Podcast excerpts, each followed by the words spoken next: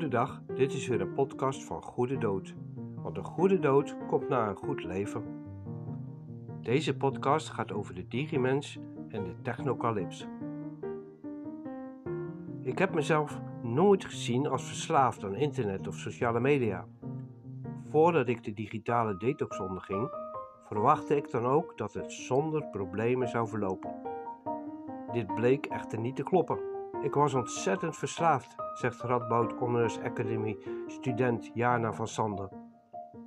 Hans Schnitzler, techniekfilosoof en docent aan de Bildung Academie in Amsterdam, vindt dat de snelle opkomst van de smartphone best wel veel met onze menselijke behoeften te maken heeft.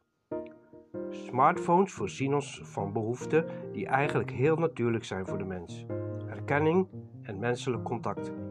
Het zijn basale condities waar direct op wordt ingespeeld door de nieuwe technologie.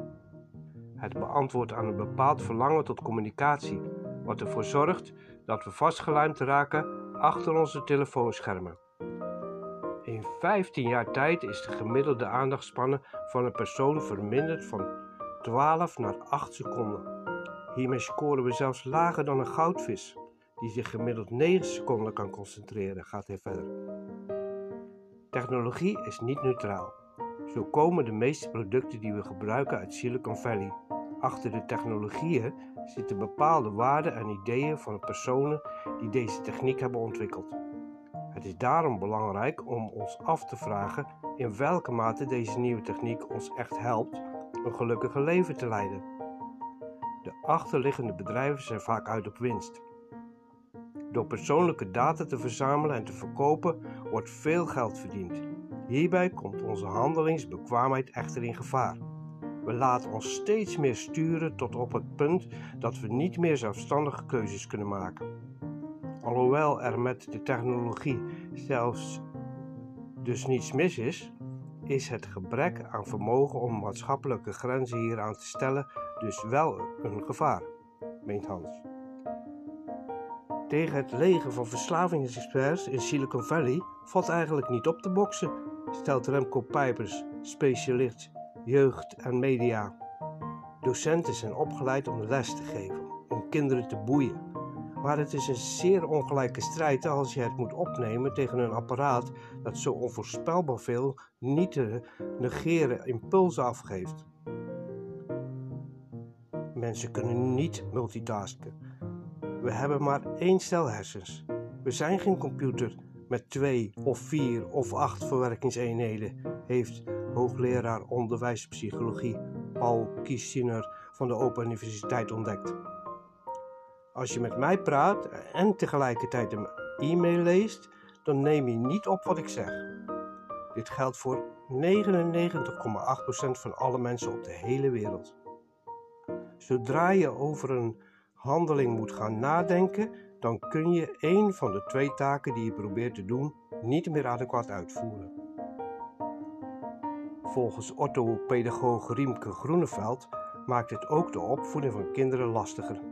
Ouders hebben er een extra opvoedende taak bij gekregen.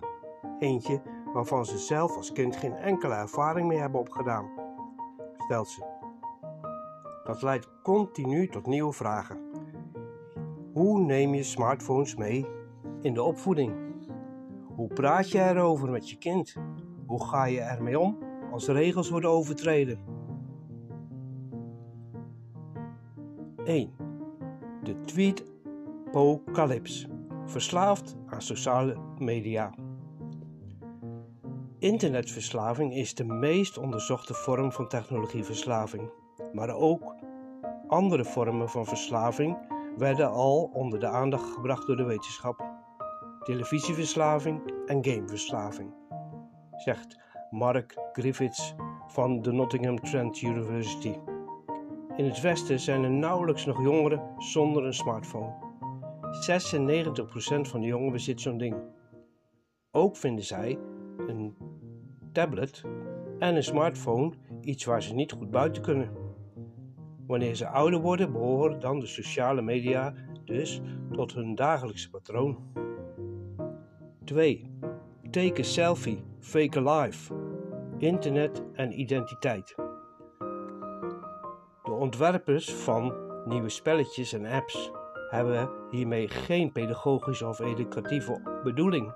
En deze worden dan ook niet door opvoedkundigen getest. Voormalige engineers en ontwerpers van apps zien de invloed van hun werk en slaan alarm. Andrew Keen beschrijft in zijn boek How to Fix the Future dat de autonomie van jongeren wordt ondermijnd om zelf beslissingen te nemen.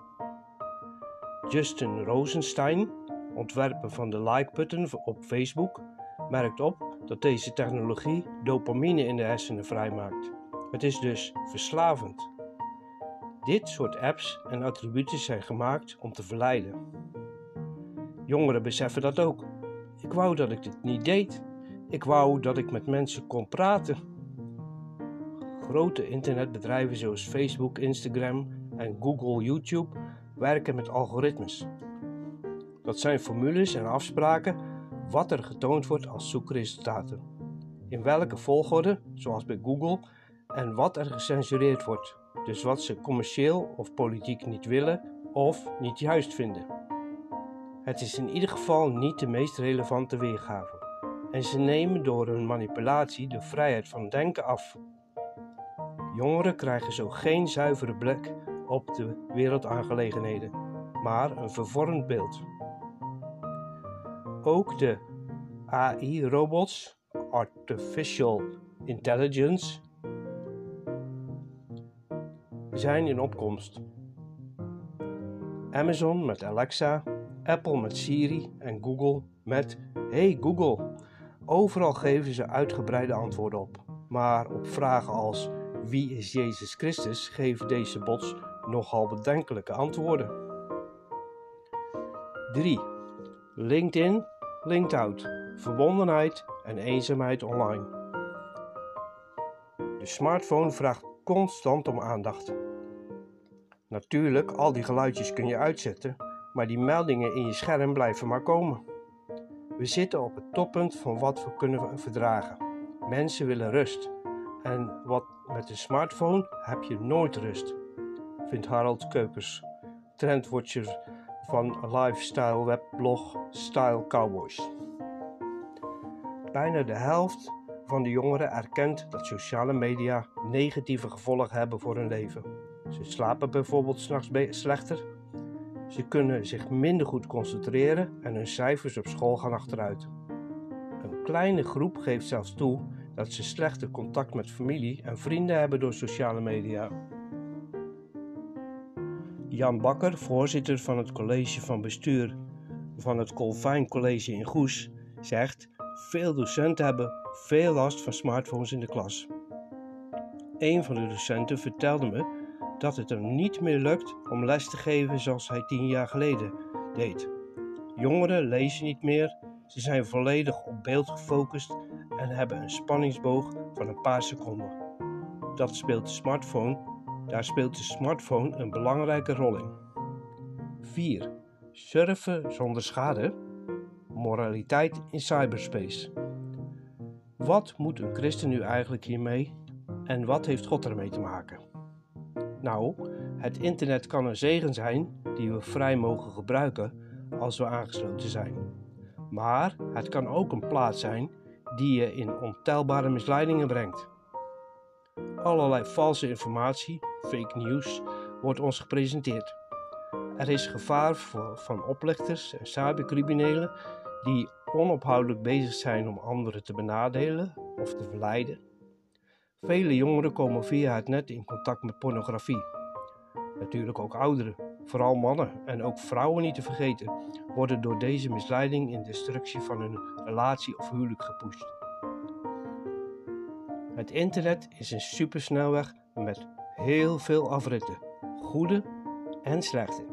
Een plaats die jou grote voordelen kan opleveren, maar je zou ook zomaar een mijnenveld in kunnen lopen of een savanne waar met daarin verscheurende leeuwen zoekend om jou te verslinden.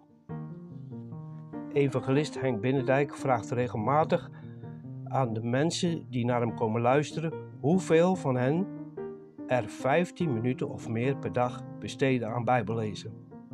Van de 400 mensen steken dan 10 mensen hun hand op. Diezelfde mensen besteden per dag zeeën van tijd aan hun smartphone, tv of laptop. Het is sowieso belangrijk, voordat je wat dan ook voor andere activiteit gaat doen, eerst je bidstond te houden. Dat wil zeggen, je quality time met je vader in de hemel te houden. God woord te lezen en met je hemelse vader te praten. Daarbij is het ook levensbelangrijk om te bidden de vervulling met de Heilige Geest, zodat je in staat bent om Gods plan met jouw leven te ontdekken. Ook als je op het internet gaat of op sociale media. Word geen digimens die ondergaat in de technocalyps van deze wereld, maar een nieuwe schepping in Gods nieuwe wereld.